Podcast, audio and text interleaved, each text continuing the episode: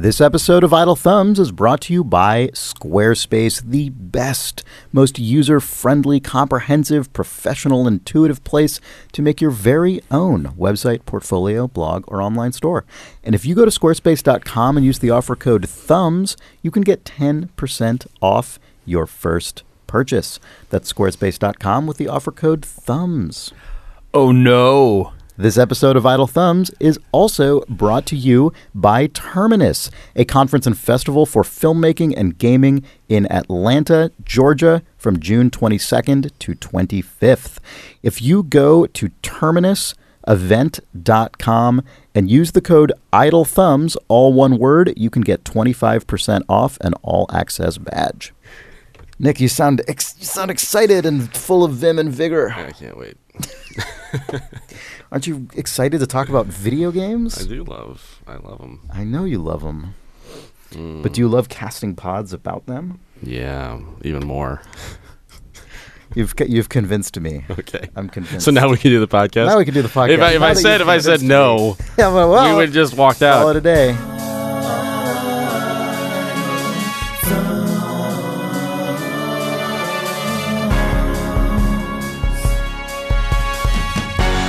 It's June 1st, 2017, And this is Idle Thumbs 308. I'm Chris Remo. I'm Nick Breckon. and I'm Jake Rodkin. Well, hello. Hello there. Hi. Hi. Welcome to our video game podcast, Idle Thumbs. I'm back on it. Oh, yeah. Wow. Remember two months ago when you were on this Oh, podcast? weird. oh yeah.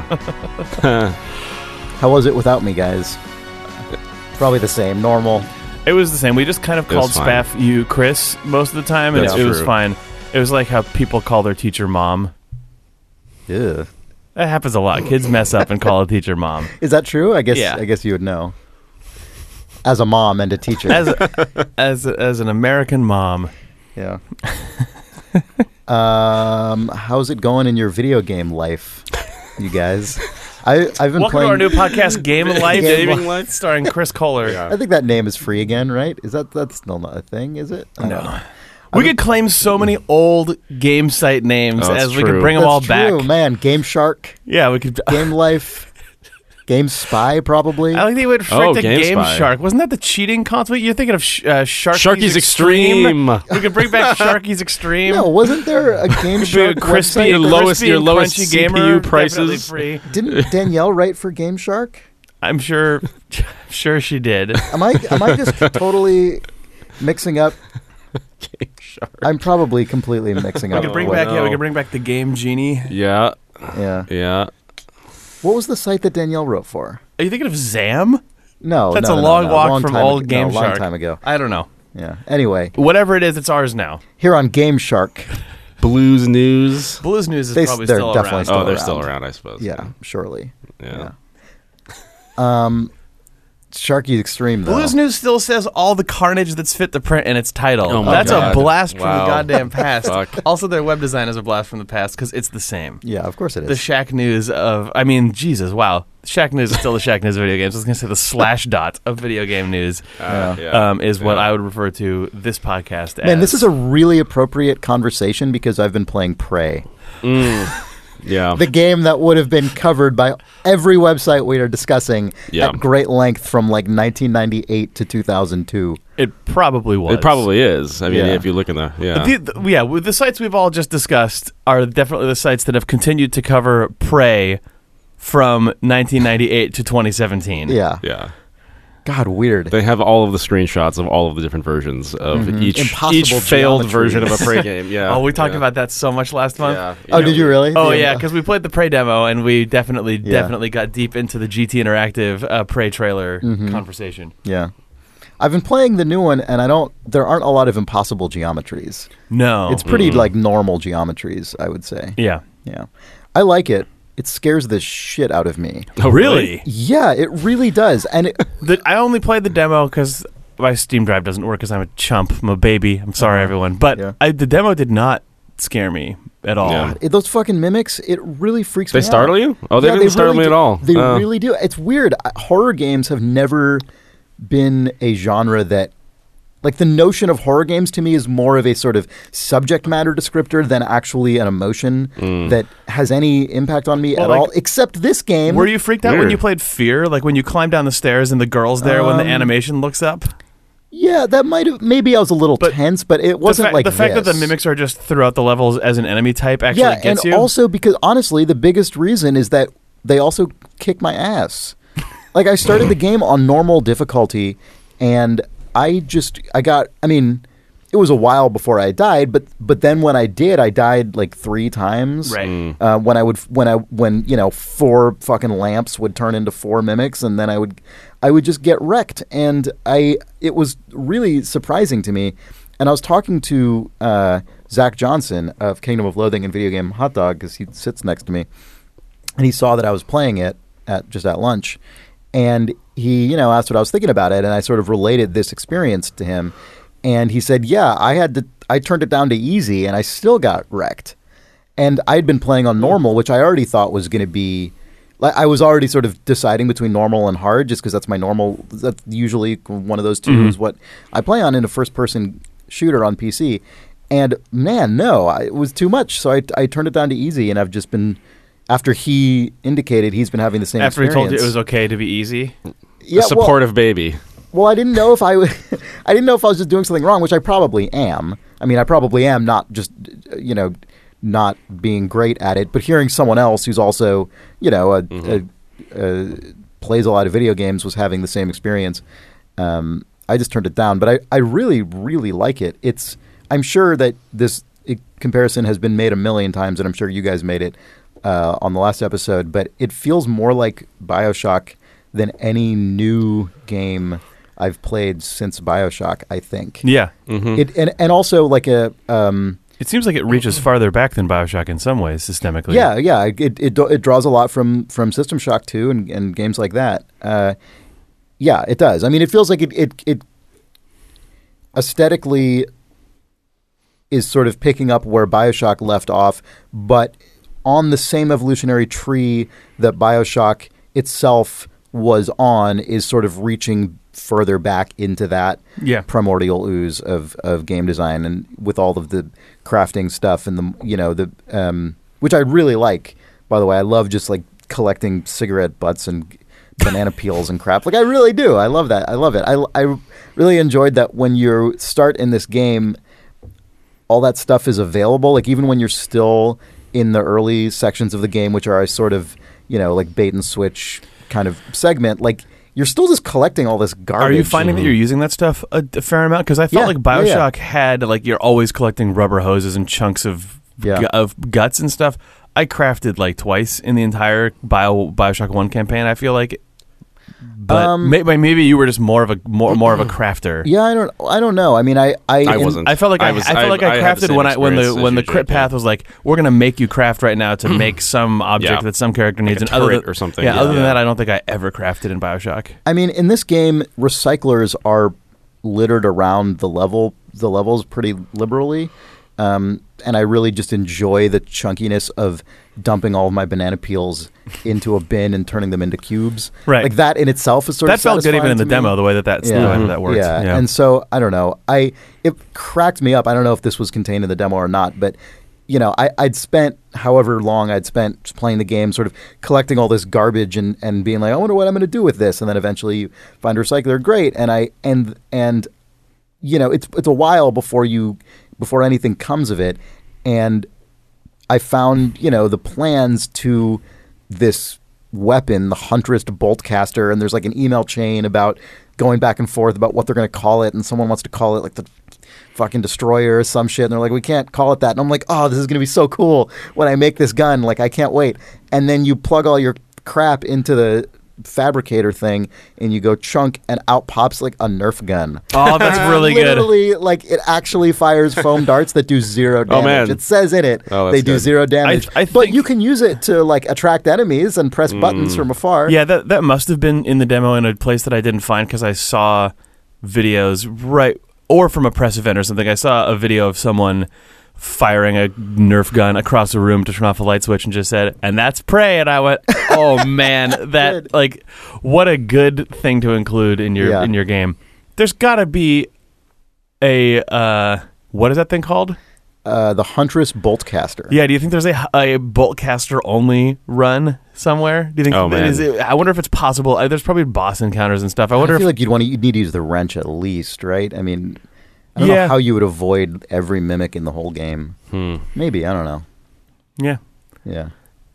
but Someone will figure it out. someone, some, Yeah. This yeah. is I mean, video- this is video guess- games, Chris. When you get in the right, yeah. Come on. Yeah, when you get into the realm of weird speedrunners and stuff, I guess Yeah. everything, nothing is off the table. Yeah, just Yeah. how much of the game can you complete entirely with the Nerf gun has got to be a question that people are asking themselves and pushing very hard against right now. Yeah, yeah.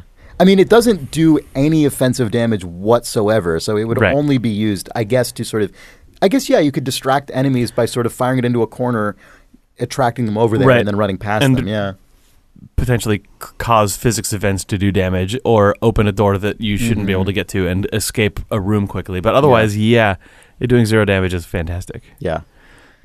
Uh, yes. Anyway, yeah. So I I really like this game a lot. It's really good. It's weird that it's just called Prey again.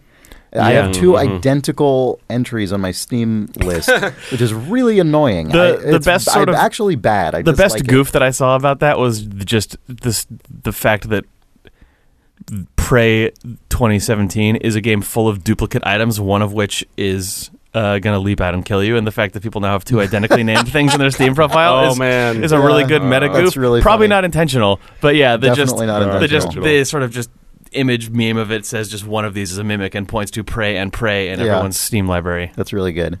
Yeah. Yeah, I like it. I'm surprised. It's surprising to be playing it. I wonder how well it's doing. Do, does anyone know how it's being I don't. received? Mm-mm. Yeah, I think it's been It's been critically Well really well received, received. yeah. I don't know if it's selling or that's not. not surprising to me. Yeah. Yeah. it's good. I like it a lot.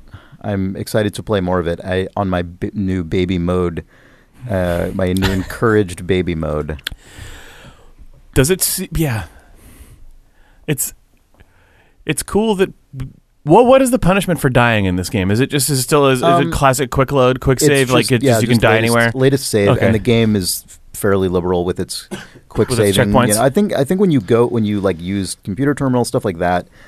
I, the only reason I know that is because there was this one place I died a bunch of times, and it kept respawning me at the computer terminal I was just using, even though I hadn't manually saved there. But So that's I- that was it's so it, it is arbitrary save point based. It doesn't have like the Bioshock Vita chamber thing or anything like that to it. No, I haven't encountered Okay. any any sort of in world justification like that. I'm glad that the game is fine with just being brutally difficult and then you know making easy mode be the sort of one that is playable. Yeah. I don't know. It seems like it's okay for games to just be brutally hard again at this point. Yeah, no, Mhm. it's true. Yeah, post in this post Doom world, I guess it's much goes much farther. Post Dark Souls world. Parse, yeah, dark, just p- post roguelike, post Dark Souls yeah. world. Uh, just backtracking and thinking about crafting, I'm going to talk about Zelda for a Yeah, half a second. please. Sorry, Yeah. which it No, just, it. just I've never been a person Also, who still been playing Zelda. Yeah, I've been playing the shit out of that game, but I've never been a person who liked crafting or cooking or any of those things in any game. But after playing through Breath of the Wild, I feel like I finally actually have a taste for it. So Mhm. when it showed up A in the taste for it. when it showed up in the Prey demo, even I went, "Oh, hey, crafting is a thing that I like," which has never been a feeling that I've ever had, and that like was now that I've played the Nintendo version, I like crafting. make, Zelda just makes it so palatable. Like I've never, I've always been so put off by the generic like video game crafting system of collect a ton of stupid ore and whatever things, throw it into a bin, and then an item comes out. Like it's always just been a thing that I've not wanted to engage with.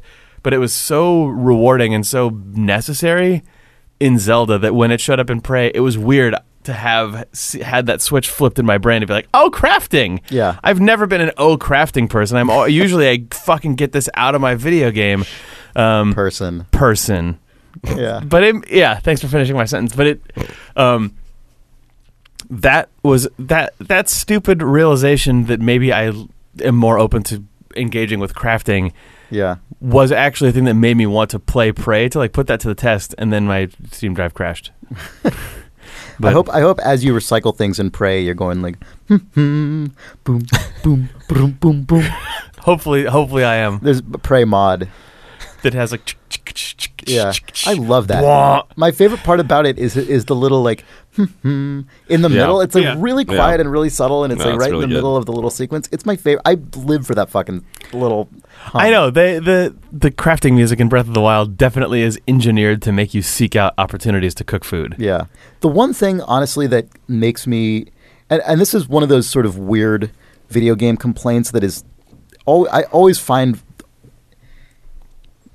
I, I never know what to think about it, even when I'm the one making it, because I, I'm only making this complaint after experiencing the thing for dozens of hours, and it's like, does it really make sense to sort of criticize something that you get tired of when you yourself have like subjected yourself to it for that long? But nonetheless, a thing that at this point is sort of frustrating to me about um, the food crafting in Zelda is that you don't have a list of recipes because it's it's I thought something. there was one somewhere. There, is there? there is. Wait, really? Um, yeah. Are you serious? In I the couldn't. game? I couldn't tell you exactly where because I. I is it in the UI or is it in the world? it's in the UI. Oh my god! Okay. Well, I don't know if there's a. If it- I don't know if there's a specific like list that you can look at, but there's definitely a way to look up recipes that you've already cooked. Really? Yeah. It's not. Oh my I th- God, I okay. think. I think uh, things you haven't learned, it's not going to show you. But I, Well, of course. I'm- Yeah, I wouldn't want that Yeah, yeah, yeah, right. yeah. But but yeah, there is a way to, to sort of like yeah. Oh man! All right. I've then I've I've wasted tons of time and food. I found that for for most things in Breath of the Wild, there's a basic system you can kind of look at of like Yeah. the heart value of a Yeah. generic item combined with like how many of Mm-hmm. a certain type of thing you stack in will create a pretty consistent Yeah. multiplier on yeah, top of and it. like you know, don't use more than one special ability because they'll sort of Yeah. cancel out. There's yeah, there's stuff, and I, I I have definitely just obviously by practice learned those basic rules, but there's also lots of special recipes that are- are just specific collections of things. yeah, they Mm-hmm. do get tracked. I just can't remember where. Yeah, I can't either. Man, all right. I don't know how I haven't found that, given how much I. Uh, the have answer is because that. there's the plus and the minus. There's like two different side buttons to Yeah. summon up two different complete full screen UIs, Yeah. all of which have multiple tabs you can go back and forth in, all of which have sub tabs. Yeah. Uh, that is a hardcore. The encyclopedia inside of the Zelda game is maybe too big. yeah. hmm Oh, is it part of the encyclopedia? I don't remember where Yeah. it is. I just mean the entire full screen That UI system thing? in that Yeah, game it's is just massive. huge. Yeah, yeah, yeah, yeah. It's true. Yeah. and the division between what's on the What's on the map screen and what's on the Yeah, inventory screen is, it's- is yeah. strange. It sort of makes sense, but yeah, it's kind of arbitrary. Yeah. Um, well, uh, I, I mean, I suppose that's I, those are my prey impressions so far. I guess. Um, I I really like that game, um, but my, yeah, my experience with it has been. Um, I haven't had a lot of experiences that are. Um, Story-worthy or something? Yeah, Yeah, right. yeah. You know what I mean? I haven't. Uh, probably in part because I'm playing it sort of so gingerly. Mhm. I'm also just. Uh, as as is the case with me with games like this, and Bioshock was like this for me, and and any game that is sort of in this mode is like this for me. I will explore every single area exhaustively. You know, so I'm moving through. The, I probably haven't missed any little bits of scrap in any room that I've been in. You know, unless they're actually physically inaccessible to me because I don't have sufficient like lifting skill yet or something like that. Like I I I am so slow paced in these games because I hate the idea of missing any like emails or crap to pick up or you know uh, key cards on a guy or whatever. Um, and so as a result, I feel like it, that sort of methodical playstyle both means I'm moving through the overall progression of the game more slowly than some people would. Like I know Zack said he he was playing, he wasn't. He's doing- just he was blasting moving through? th- he wasn't Yeah. blasting, but he was sort of playing through at more of a pace. Um, and then also, I feel like it's giving me f- probably fewer crazy experiences because I'm not rushing into rooms and having um, crazy encounters. Also, with the kinds of enemies I've encountered so far, they don't really feel like they're conducive to the kind of. Cr- I, I, this might change, but I, I haven't really encountered enemies that feel like. You know, to use continue the Bioshock comparison, a Big Daddy or something where Mm. this sort of a big set piece battle where it feels like different dynamics could Right. kind of come. I, I I get so like on edge with these goddamn guys, even the big even the big ones on you know the bipedal ones, that I sort of just like cover them with goo to sort of immobilize them as quickly as possible because I just hate them existing and just smash the shit out of them with the wrench. And but that's like all my encounters because At least, No. at least in the the demo, man, I wish I had played more of Prey. I got the impression because, like you just mentioned, the like your lifting and destruction powers being able to level up. It seemed like the sort your sort of ability to explore and have agency over the space as a whole was a more central piece of prey than it is in Bioshock. Where Bioshock feels like it's all about Yeah. the enemies, and they because they don't have your your character's ability like mathematically combined with your items to have to have sort of agency over and be able to uncover and alter the Mhm. place seems like that was a, a big priority on in this game. Yeah. Also, I mean, they yes, I think that's true, and I think it feels as though the interconnected space station is closer to something like System Shock Two, where you actually have increasingly full reign over it, Mhm. and out, you can always go back and retraverse all areas of it. I mean, Bioshock has elements of that, but Bioshock, but- you mechanically can do it, but the game never doesn't- actually. yeah. Whereas this feels like more of a hub based.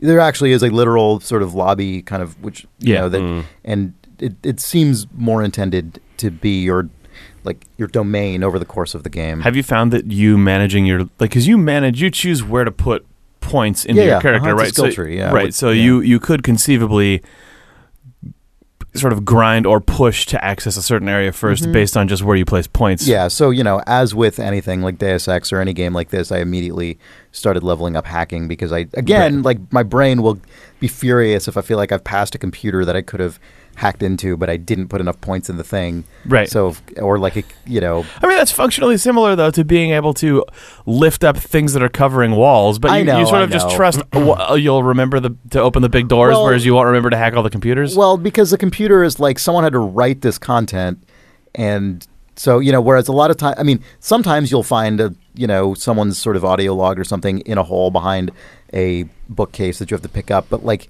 sometimes it's just some ammo or something. Whereas Right. with a computer, it's like it's always going to be.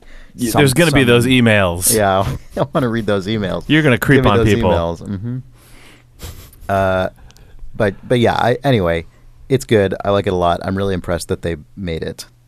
Um, ga- anytime a game like this comes out, it f- it's sort of even a even a one of you know one on along the lines of Dishonored or something, which is a different kind of like jumping off point. Yeah. But from the same, I would say, heritage. Mhm. Um, I'm always impressed when games like this come out because there's just no reason to do it. Like, there's no like strong business case for why you should have to put all this crap in your game. It's so much extra design eh, complexity for I mean, I mean for good reason. I think as someone who likes this kind of stuff, but like I can't possibly imagine that like capitalism demands these games exists. No. I don't know, but I'm glad. I'm really glad that they you did. have to just be a studio of big nerds. Yeah, yeah. You have to Arcane is clearly like the keeper of the PC first person nerd flame Oh right God! now. Right, it's Oh, the yeah. same. It's Yeah. Same Oh, studio yeah. as Dishonored. I didn't even. Yeah. Yeah. Prey is such a weird has such a weird, tortured, twisty history that I totally forgot that. Yeah, of course, that's, these people make Dishonored and this. yeah. Yeah, that's Mhm. crazy. Yeah, good job, those guys. Yep. Good job, Yeah. Raphael Colantonio and uh, Harvey. Um, Yeah, I don't know if they're I don't know if Smith they were the sorry. I don't know if those guys were in charge of this team though. Even though it's that studio. Oh, really? I thought Yeah. one of them was. I thought they. Split Oh, up maybe they and- split yeah, up. I think Harvey did Dishonored 2, and I think Raph did Prey. Okay. That team in Austin. Yeah. Um, Harvey was in, I think, In France Nice, for, yeah. for uh, yeah. Yeah, I guess good on them for making Dishonored and then splitting in half and making two uh, immersive sim heritage Yeah. f- Mhm. shooters. Yeah. Yeah, it's really good. Basically at the same time, I guess. Yeah. They came out a year Yeah. apart from each other, It's mean, right? really impressive. It actually bit, yeah. reminds me of when was it uh, um, Eidos Montreal made split up and made both uh, the new Deus Ex and the new um, or you know at the time the new uh, Thief. Oh, yeah. It was very much That's right. that same like sort of a bunch of people who were inspired by uh, who like grew up or you know playing games of this particular heritage like ended up inheriting the licenses to them and I mean, in the last two year window, we got a new Hitman, a new Deus Ex, a Dishonored 2, and Prey also, yeah, which is it's crazy all of which were pretty well regarded. It seems like as Mhm. well. Like, Yeah. I mean, you guys it seems like had somewhat mixed feelings about Deus Ex. I in the end I really liked it I don't think it was Your initial It comparisons to Deus Ex Three were not yeah were not it's super not favorable. it's definitely does not stick in my mind right. the way Deus Ex 3 did I, like you know, just that that game won't live in my memory with the Your story about potency, casing but- the bank casually by accident because you just liked being in the space, then getting a mission to go in there and being able to just lord over Yeah. that space has stuck with me as Yes. a like that. There- That's a like super, like as a person who didn't play that game, that was like a, a memorable thing to even just be told about a video Mm-hmm. game. they the thing that I think they really achieved with that game was they really stepped up their level design game and they really committed to that you know the sort of design attitude that allows that kind of thing to be possible. And I, I as, at least in, in some really big key large areas and I really appreciated that. Yeah. That game had really good stuff in it.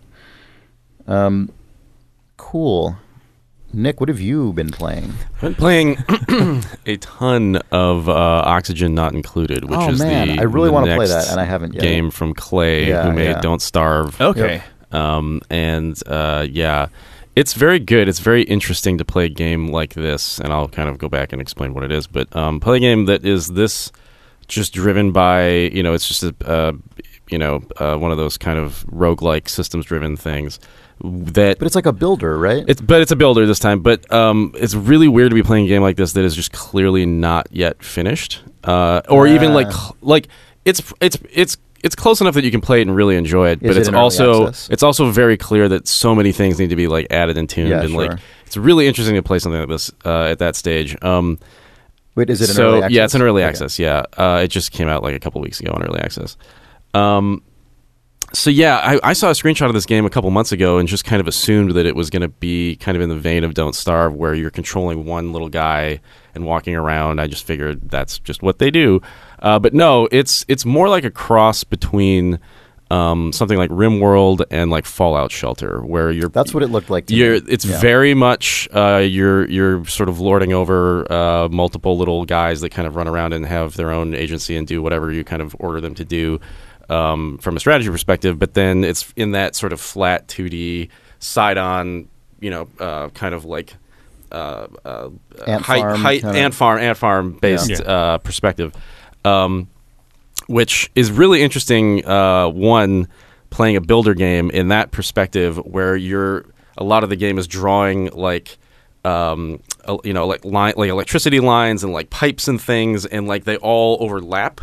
Which is just Oh, that's all- cool. immediately like a problem for your brain. Like, how do I deal with this? But Yeah. then also like just from a game design perspective, it's re- like oof they it's just like anyway this game is still like in in the early stages and a lot of the ui and stuff is fairly rough but um already it's it's it's really really good so I mean, what are like the basic dynamics of this game? so the game? basic dynamics are you are so the premise is that you're on i guess an asteroid um like you're you're dug into the middle of an asteroid or something I mean this is also like uh, Starbound and that sort of game, or, si- or side scrolling, uh, or like side Starbound. side view, Terraria. or Terraria. I didn't i didn't play either of those games Oh, okay. Those are those are both games in which you build and construct a lot of space in Right. a in a side scrolled view, or like a you know a two D plane. A side. I keep calling it a side scroller. It's like a, so it's like a platformer. I mean, it technically does scroll. Yeah, it does to the side. Yeah, I imagine those games don't have um, the sort of demands that, that this game requires. And those games are more of often- overlapping a thousand things. And, those games yeah. are more close to. I mean, they were like Terraria was initially sort of called a like two D Minecraft. Yeah, But anyway, sorry, I didn't mean to distract no, with no, that. I just I, yeah. No, this game gets very that's bonkers. pot- that's potentially just an aesthetic inroad and mechanical inroad for a lot of people because those games are Yep. huge. Um, so you control. You start with three a little. They're, they're called duplicants, but they're just little people. Um, and uh, they all have different stats in this sort of RimWorld way, where you've got Duplicants? Yeah, yeah. I guess they're fabricated like clones or something. I don't know. It's, Are they weird. duplicans or duplicants? because mine would be duplicans. Okay, Chris. I'm just gonna, I'm just gonna just lay that on the line there Yeah, and say, yeah. no fucking around in my asteroid base. Okay. They're gonna fuck around. this game, I have not played a game like this that is so demanding from the first turn or whatever you want to call it. Like they call them cycles, but like there's a day-night cycle even though you're in the middle of an asteroid. Holy God, this game is hard. uh, I have mastered it to a certain degree, but it has taken a lot of time. What's your internalization percentage? Oh, 60% maybe. Wow, right. It's a Pretty fucking hard ass game. So the the demands, the axes are basically you have these little duplicates. They require food and they require oxygen. Um, the main mechanic in this game is the gas mechanic, which is um, so you start kind of in this hollowed out area of the asteroid, and uh, there are different kind of biomes that are sort of they all have different properties. Like there's the sort of hot biome with kind of really polluted gases. There's the cold biome with ice and you know little weird creatures and stuff. Uh, you start in kind of the only area that is like normal temperature, uh, decent amount of oxygen to start, etc. You start in the area where oxygen is included. Yeah. Well, so. God, this is, this is such a complicated game, really. Uh, so the, the gas system is basically like every tile has a certain level, like a certain pressure, and then a and then has it contains um, uh, different gases. Uh, so like, and then they shade those tiles based on what the primary gas is. So when you start, uh, you'll see like mostly blue because that represents oxygen, and and it's sort of just a, a, a kind of a moving, warping texture Yeah. uh, that just kind of you know essentially simulates the. So if you open up a little hallway, you'll see the texture kind of like Yeah, fl- warp like in the- there It's try- and it's sort show, of it's showing the gas lightweight kind of- fluid yeah, simulation, basically, yeah. yeah. basically it's a fluid simulation. Um, and uh, but immediately the second that you're that you sort of spawn in, your little guys are just consuming that oxygen and then spitting out carbon dioxide.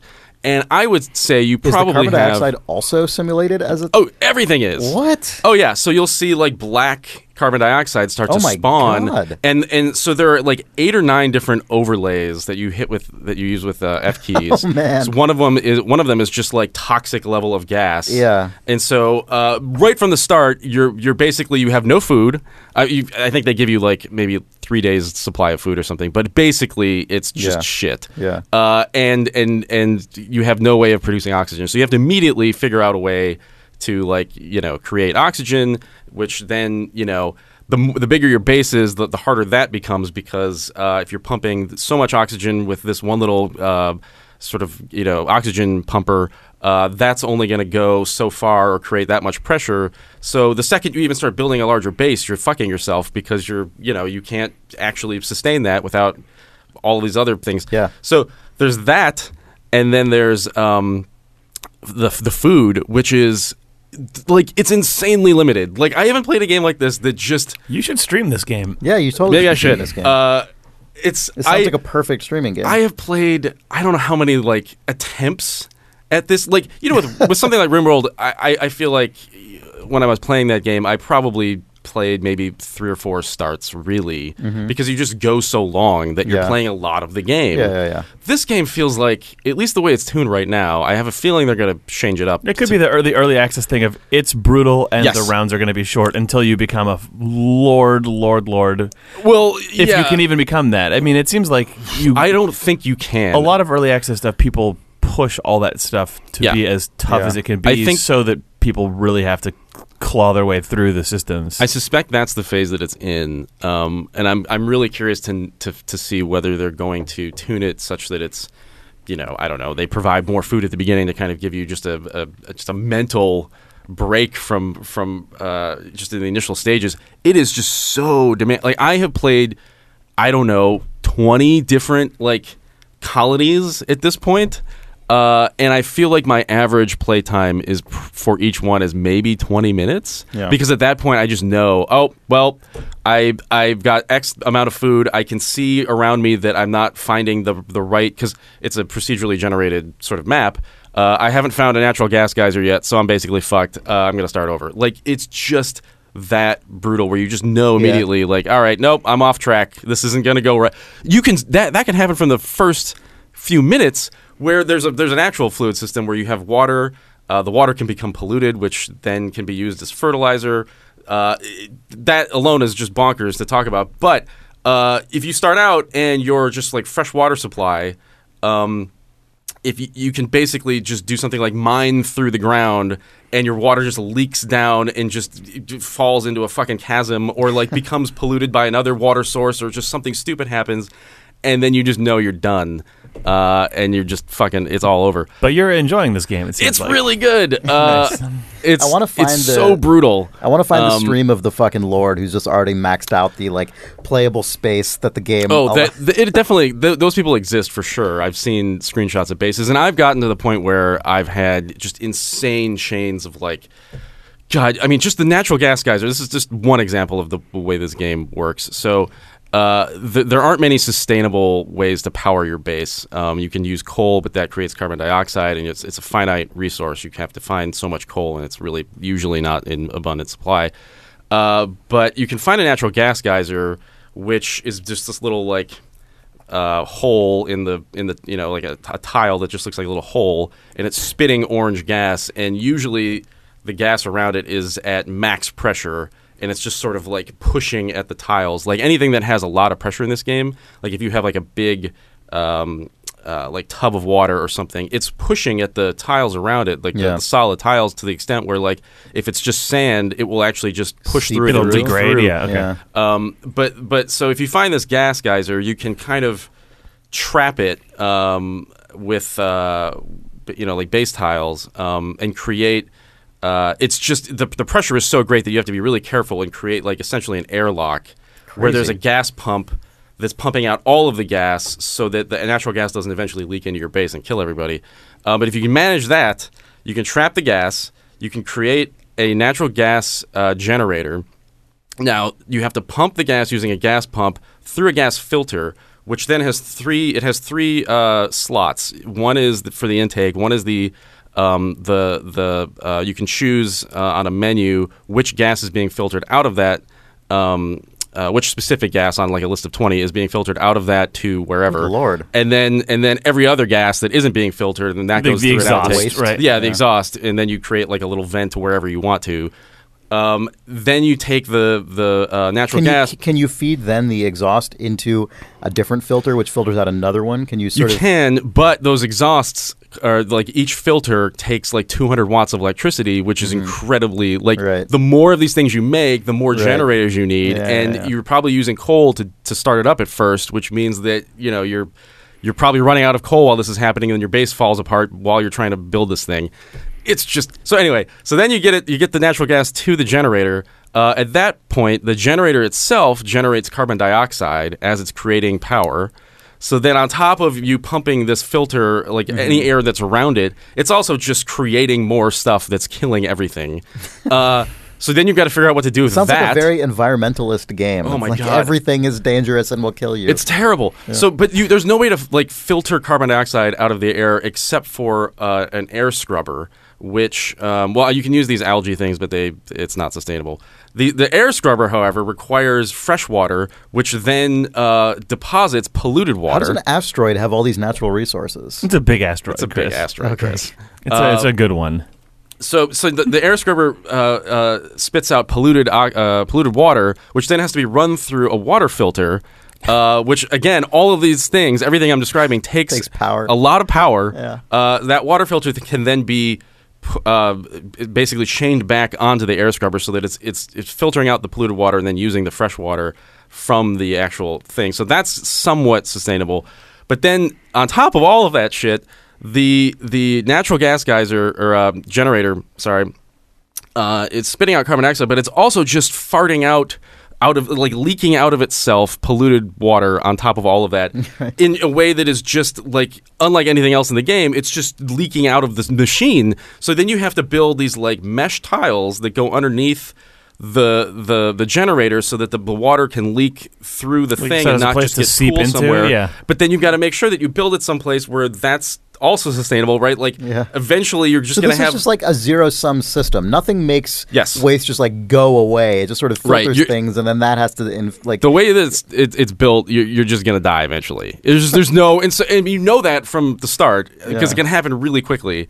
I can't um, decide if you're making me really want to play this game Oh, or I think, never ever play. I this think it game. would give you an like a, a migraine, Chris. like I think you yeah. would lose your mind playing this game. Well, you probably would enjoy it for a little bit, but I think it would turn your life into Your objective hell. in builder games and in sim games, Chris, always seems to be I wish to create and then sustain a, s- a Yeah, an harmony. equilibrium, yeah. yeah, you want- can't you want, reach you, that. You want to watch all the machines that always you've the built knife's sort of chug away, as opposed Yeah. to just like this is just like always on the brink of collapse. entropy, Oh, yeah. atrophy, always. Yeah. yeah. Yeah. No, it's always you, you, you know you worry about food because you see your food dropping, and so you, you deal with that for a minute, and then while that's happening, your power dies, or Yeah. you know the, it's something becomes toxic, or it's just always the second you look away from from whatever This is, is- I mean, happening in your base, you're just done. Definitely. I mean, it's it has so much builder and sim stuff, but it's using all of that vocabulary and mechanics to make a survival game, right? I mean, Mhm. like that's Yeah. Yeah, no, it's in that vein. You know, I mean, it's it's it's not too dissimilar from Don't Starve in that, like, you know, it's little people that are running around that have Don't Starve that so need to much just though is about your constantly eat your and- single character and is more like Yeah. This of, is of uh, like the Minecraft survival model Mhm. as opposed to like your crew in this case. Right. Yeah. And the interest, the other thing about that is that you can um, uh, basically determine how big your crew is. Uh, Like every two or three days or something, you get a, a chance to just spawn somebody else in. Um, uh, but you know, what is at the certain fictional points, explanation for that? I don't know. You're just making people out of. This is a fucked up society. Well, they're duplicates, Chris. They're duplicates. no, there are a lot of things in this game where you can see, oh, they're probably going to do blank. These will be And- connected together or extended or Mhm. whatever. Yeah. Yeah, like right now, there's no real way to cool down water, for instance. You can make water warmer, but you can't make it cooler. They're surely going to add the building that does that. An incredibly haven't done it. expensive process to cool water. Yeah. Oh my god. It's just it's it is a night it is an absolute nightmare. But you love it. I really love wanna- it, though. I really want to see you stream this. All right, I'll I'll stream it. Yeah. I'll stream it. You guys want to take a break? Sure. sure. This episode of Idle Thumbs is brought to you by Omaha Steaks. Oh man. Classic Omaha Steaks.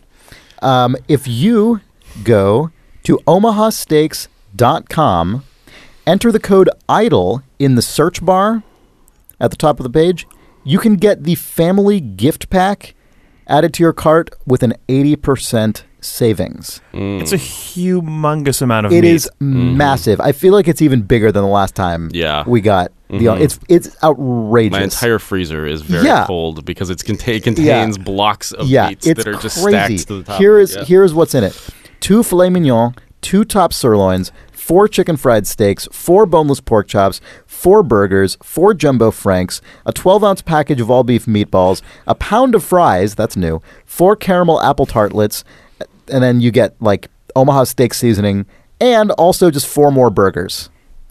That is, it's, I don't even know why that's like a separate thing, Yeah, but just like also don't forget burgers more burgers plus burgers. yeah, that is all for just forty nine ninety nine if you go and use that offer code IDLE uh, in the search bar at omahasteaks.com. I've just gotten into a habit recently of like the night before.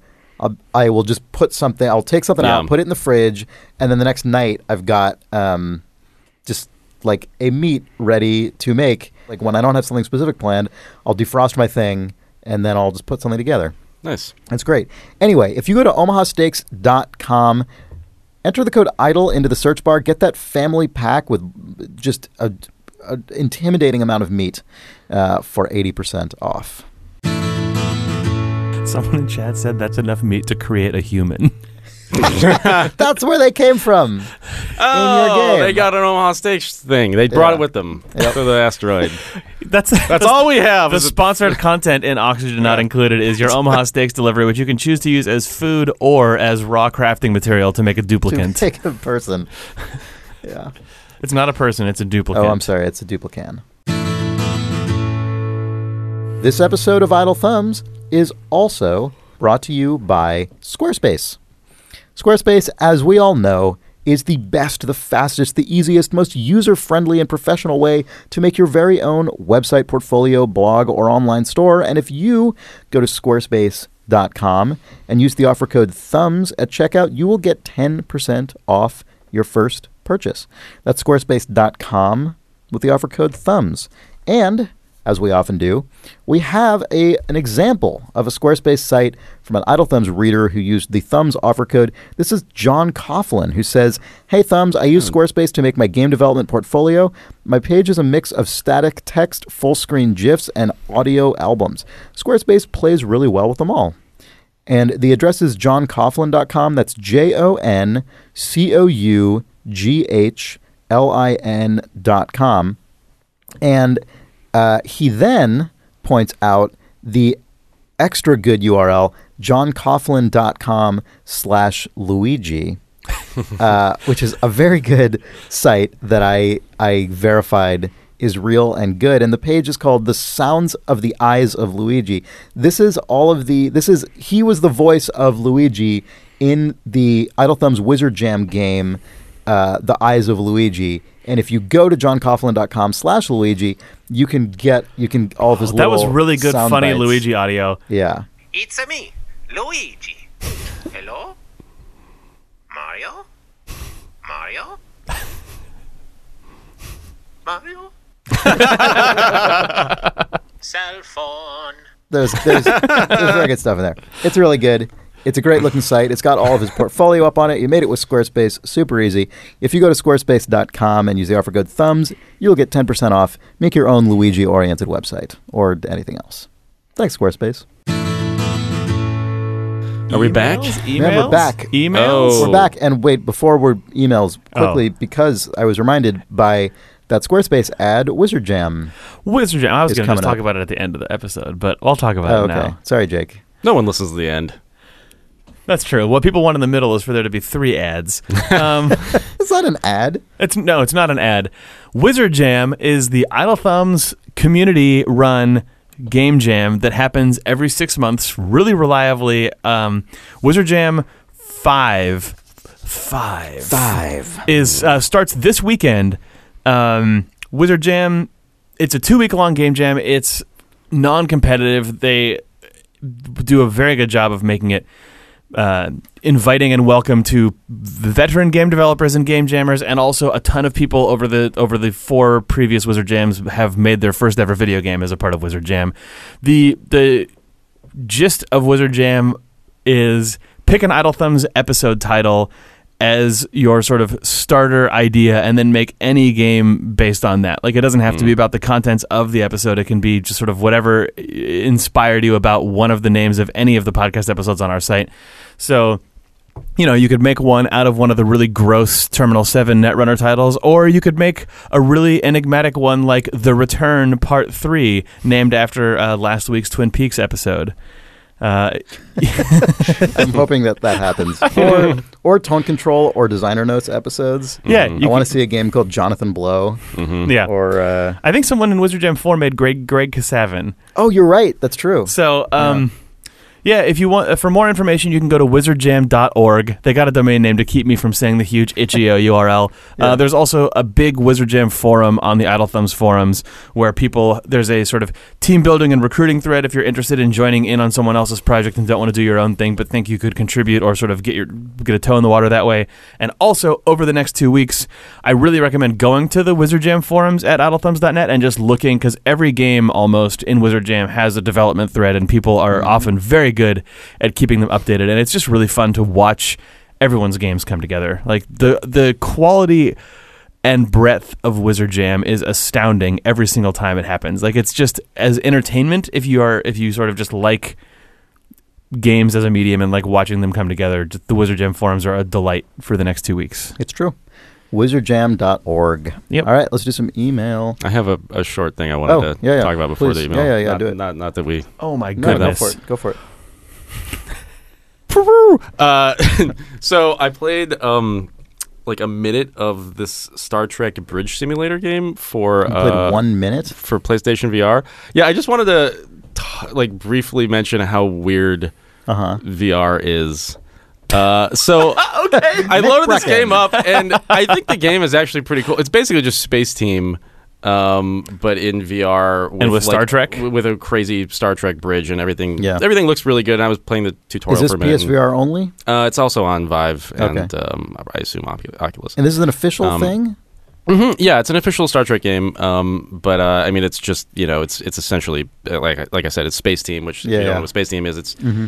f- you know four or five people all stuck in one console, and you have a Is this a of role, multiplayer game? And it is. Uh, so I loaded the game up at first, and I haven't used my PSVR in like a month, and so you know I, I was sort of get, like putting the headset on and like trying to find my things, and Janelle, my girlfriend, was sitting next to me. And so I, I just hit quick match, but like kind of before I was ready, and I just assumed it was it was just whatever, just a stupid like throwaway Walk mission. the bridge and, and yeah. so you load in, and you're kind of just like on the bridge, and um and I'm like looking around, getting oriented, and I'm talking to Janelle, and I'm like, uh, "Can you hand me the controller over there?" God, this thing is like wow, whatever. Like, and I, I was like, I fumbled and like knocked over a glass, and I was just like joking with her, just like yelling, and and, and you know, we were just sort of like laughing, and then I did something stupid, and I was. And uh, and I, and I was looking around, and then finally I was like situated, and I, I'm, I'm kind of. Did you knock over a real glass or a glass in the game? a real glass. I'm just, you know, Okay, like yeah. I'm like, where are my control? Where are my stupid yeah, controllers? yeah, Like, all right, all right, I got my hands here. All right, Yeah. cool.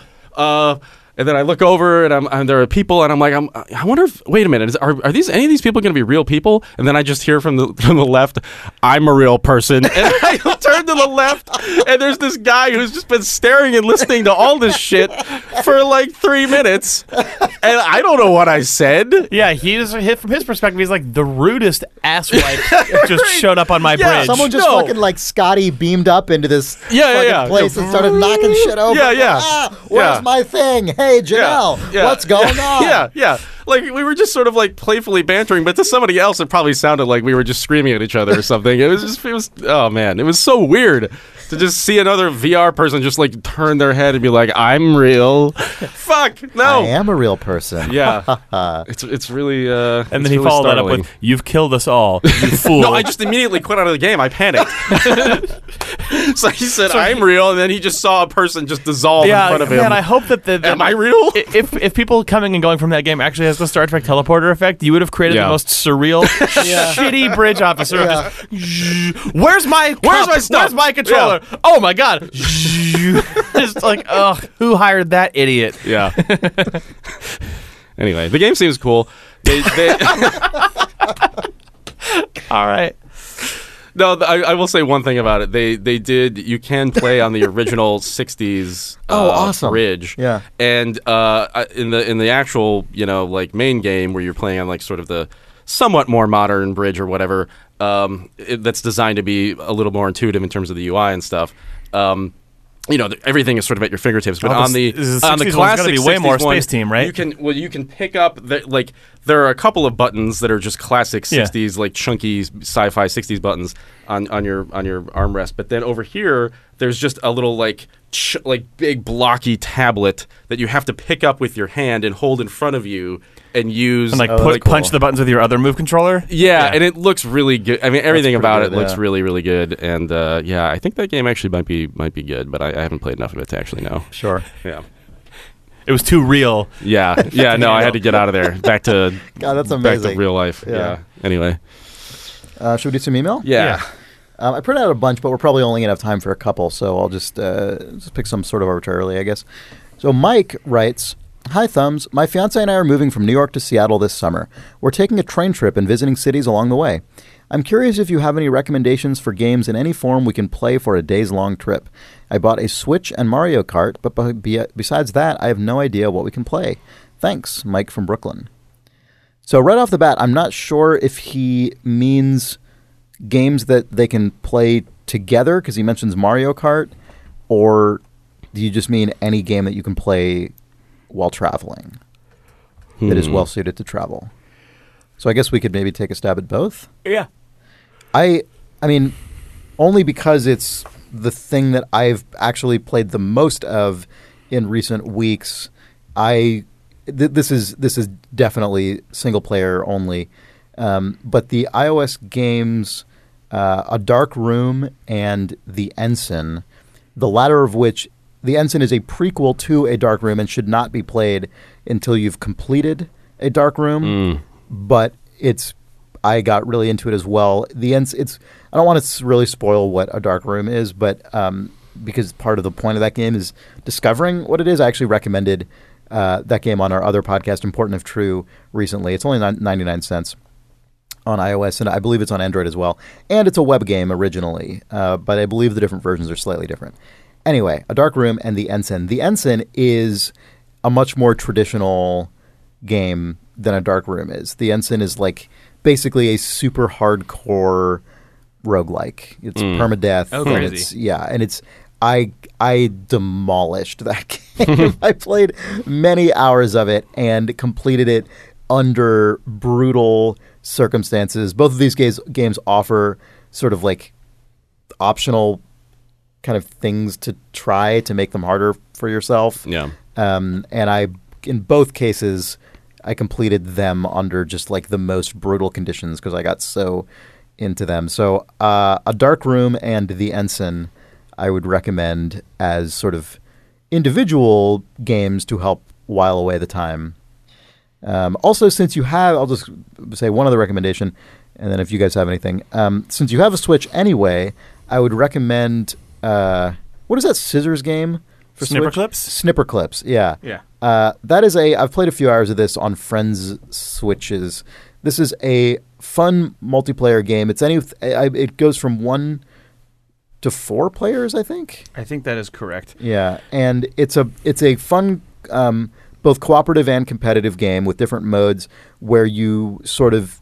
It's based around either again collaboratively or competitively creating like matched shapes by snipping away bits of solids on the screens, and it's Yeah, your your character can like whatever shape your character is, you can cut that shape out of another player or objects in the world. yeah, and you do this to achieve a goal by creating a shape that matches like the intended outline. Mm. Right, like if your characters both start off as sort of like U shaped uh, things, and your objective is to carry a ball from one side of the screen to the other, you can sort of jump on top of the other character and sort of use the bowl of your, like the base of your mm-hmm. U shape, to cut a bowl into the head of the other character, which means that when the ball drops, they can walk it from one side mm-hmm. of the screen to the other and then shoot it into the basketball hoop. Yep. and that sort of thing. It's it's, It's like a- fun. it's it feels like an indie game of a style that we don't get that many Yeah. of anymore. Like it It's feels a like it's World it- of Goo era. yeah, like indie Xbox game. Live mm. Arcade vintage, but it's it's really clean and like it's really fun to play on the tiny Switch controllers. It fit like this, mm-hmm. the aesthetic of it fits really well. Yep.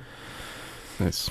Yeah, you guys have any suggestions here? My go-to road trip game used to be an iOS game called Tiny Games that was just a ton Never of even heard of that.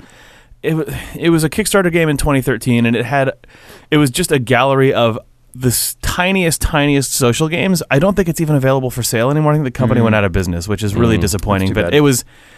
If you still have that on your phone, you know that it's good. Like it was, Yeah. it was the exact thing that I want. Where it would say, "Are you in a living room in a road trip? Are you just like with a bunch of friends Oh, out in a park? nice. How many of you are there?" And then it will ask you Mm. questions like, "Do you have food around?" or like, "Are you willing to?" Uh, divulge personal information or not, and then it, after you got through those questions, it would give you like, here's a little social game that you can play uh, that, that's fun in a car if there's only two people and you That's don't have cool. anything to drink or whatever. Yeah. Um, and it had a bunch of guest games by like the guys who made Sports Friends and a lot of indie developers, and I Oh, just man. I think they just didn't make enough money to maintain it, so it went away. That Yeah. Um, so that's my lamentation for the good road trip game uh, that is gone now. Yeah. So that was worthless. Sorry. I just, I just usually my, my go-to lately is just the mobile version of Carcassonne, which Oh, uh, that's cool. it has Bluetooth connectivity, so you don't have to, you know, be on Wi-Fi to play with people next to you. Nice. Yep. Is there a you don't know Jack game available for a mobile anything? Don't know. I don't know how that stuff works anymore. All the stuff that I see from those guys at this point is the Jackbox Party Pack, which n- seems to need a primary device, and then everyone else logs in on their phone. But I'm not sure. Yeah. The Jackbox Party Pack stuff, those guys have. It seemed like they didn't have a strong footing early on for things that weren't you don't know Jack, but the farther into that stuff they've gone, the more. Like, did you have you played the one where your objective is to design a T-shirt? It's really stupid and good. Anyway, um, no. they're I haven't played enough of it to, to say enough good things about it, but the range of those games, they seem to have found a, a good a good niche, in they're Yeah. It's fun. But I'm too I haven't played enough of any of them to actually say anything worthwhile beyond that. Hi, hello, Chris. Hi, Jake. You're making All I'm going to talk about. I'm going to talk about are games you can't buy and games I haven't played enough of. Welcome to Idle Yeah. Thumbs. Uh, since you mentioned having a Switch anyway, I would say, I mean, we talked about Zelda to death on this You're podcast. just like just but play like- Zelda. But I mean, no, I think Zelda is a really good kind of one person watching, one person playing game. Uh, It I- is just because it's it's huge and incredibly sort of readable and a good game to sort of Yeah. formulate plans and sort of destinations. and you can, yeah, you can always go off path if someone sees something sort of enticing. Um, there's so many different ways to do things. Uh, it's huge, so there's lots of just like side content and stuff to encounter. Yep. um, as opposed to one person kind of single-mindedly like playing through a, a constricted narrative. Um, I, Yep. I think that game is a gr- is a great uh, kind of over-the-shoulder experience because I, uh, having been on both sides of it, um, you know, my Yep. my like watching my wife play and then and her watching me play, it's really fun. Um, so I'd recommend that as well. Yep. Uh, let's see. Um, Patrick says, Hey Thumbs, I recently checked out the most played games on Chris Remo's Steam profile. Most are no surprise to anyone who's listened to the show, but his sixth most played game, clocked in at 85 hours, is Unreal Tournament 3 Black Edition. When was Chris Remo into Unreal Tournament 3? He's talked about his early, the early days of the Quake 3 and Unreal Tournament rivalry, but I've never heard him speak about the period in his life when he was ultra killing on a daily basis.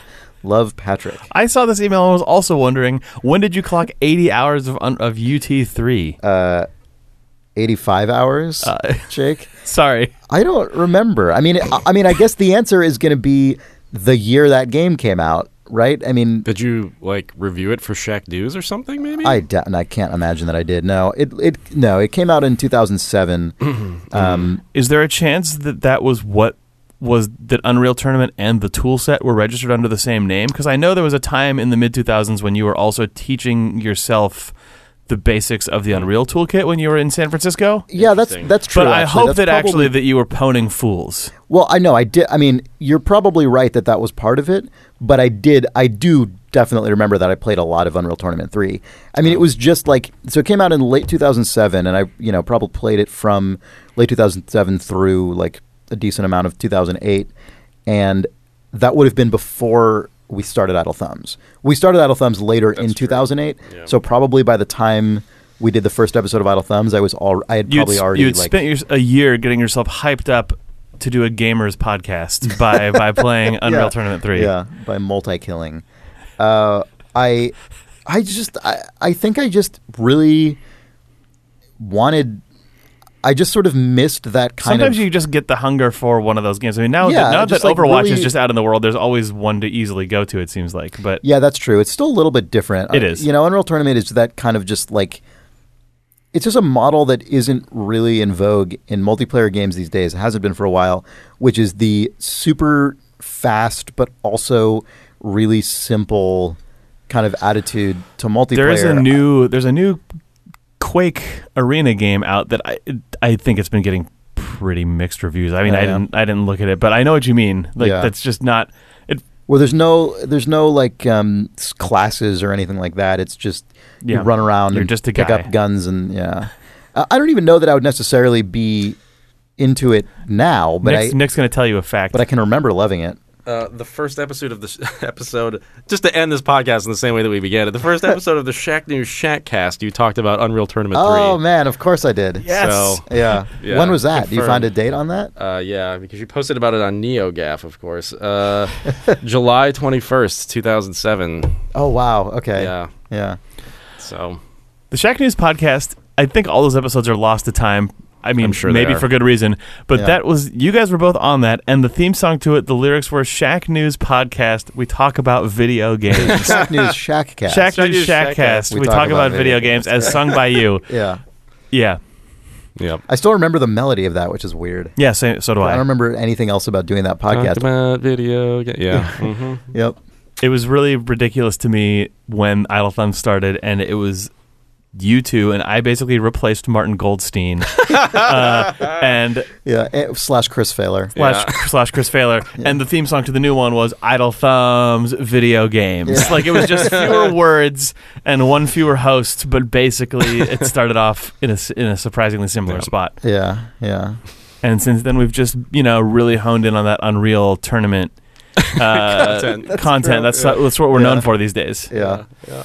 Yeah, I, I do remember playing a lot of that game. Yeah. Oof. Let's see. Uh, I wonder if we can do one more. Yeah, let's of let's sneak one here. more email in before we leave this room Well, and go to work. This is a long email, but I think it's interesting and it doesn't really require much response.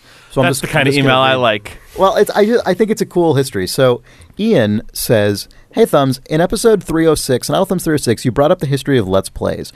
I happen to know a bit about this. Let's Plays started out on the Something Awful forum in a format most folks might consider unrecognizable today screenshots.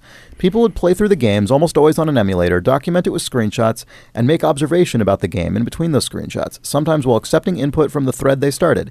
Things like character names or branching decisions made great fodder for forum input.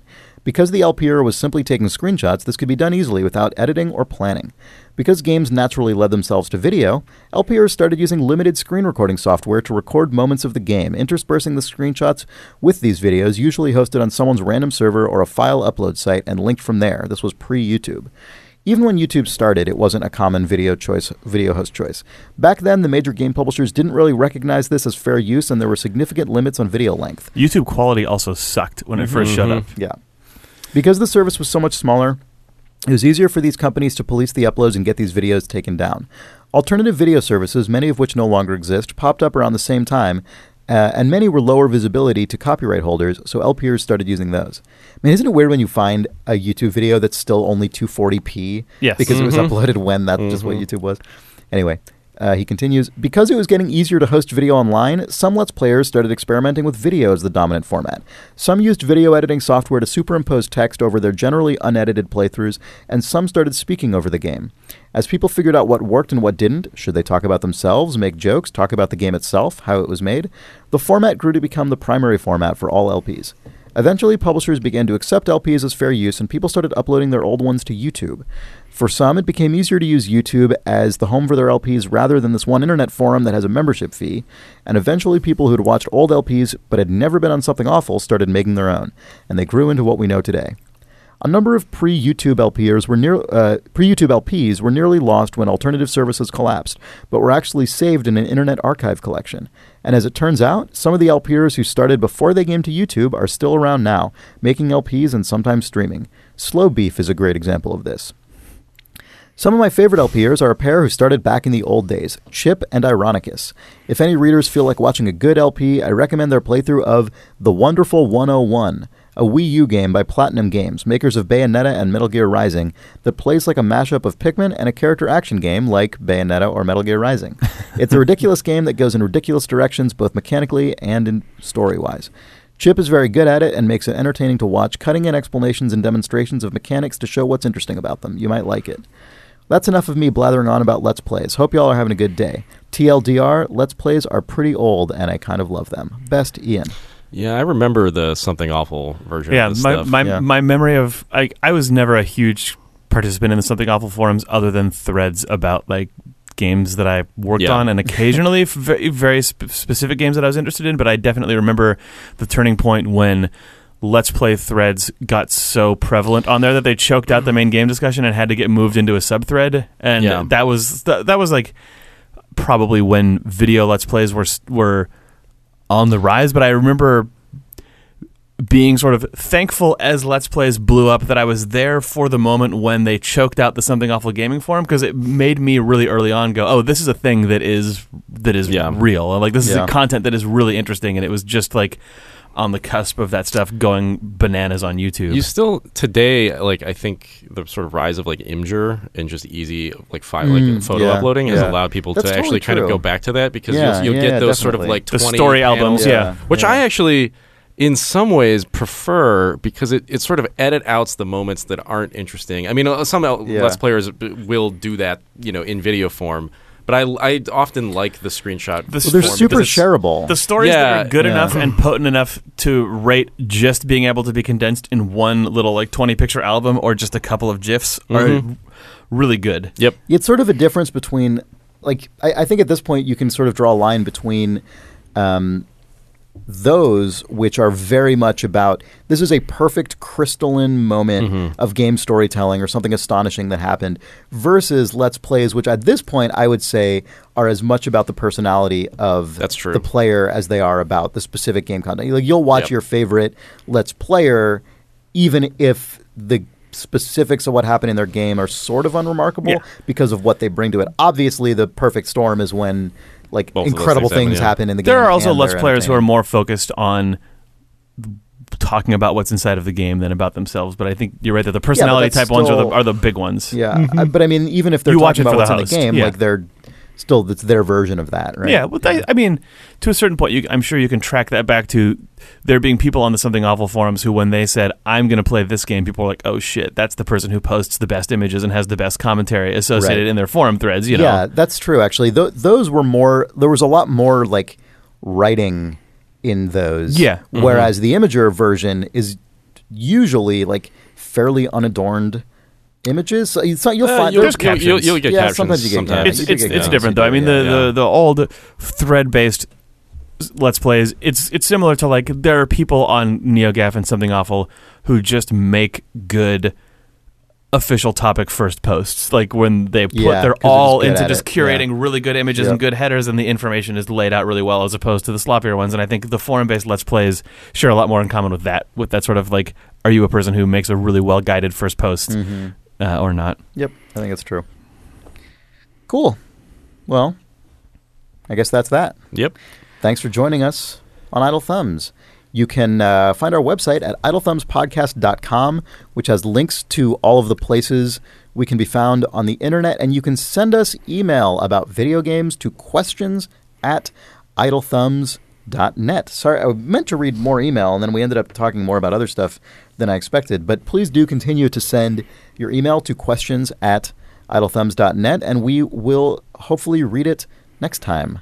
Um, patreon stuff also Oh yeah, if you would like to back us on Patreon and get an ad-free version of our weekly comedy show Important If True, you can do that at patreon.com slash idlethumbs, where you can also get monthly postcards sent to your house that are telling an increasingly branching and increasingly ridiculous story written by Nick Breckon that I am really enjoying.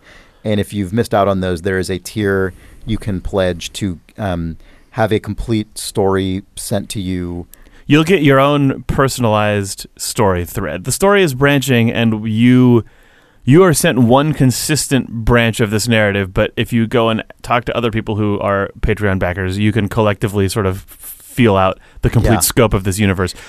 The fronts uh, of the postcards all line up consistently for you. You're getting the complete front side. Yeah. Um, the other thing is, as you've probably noticed on this feed, in between our monthly Idle Thumbs episodes, we're putting out a sort of free-form Q and A episode, and if you back at a certain tier, you can force us to answer questions that drop into those episodes as well. That's true. Yeah. the and Ruination we don't- Online Live. Yeah. Unlike Reader Mail, we don't uh, run We have to answer We all have to those. answer all those. um, anyway, that's at patreon.com slash idlethumbs.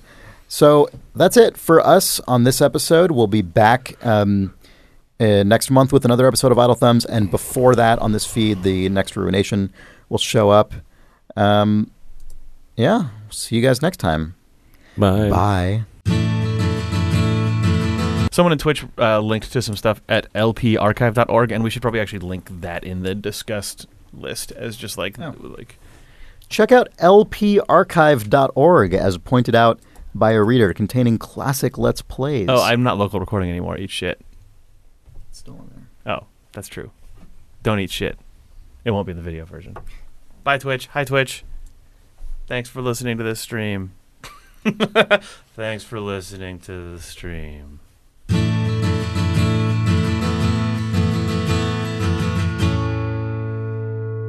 Ah, Kotaku said this morning that adventure games are dead. I don't know if you guys knew. If you guys they- heard, if you guys heard the news, Hold on, you can wait on that. it's boring. Okay. It's fucking boring.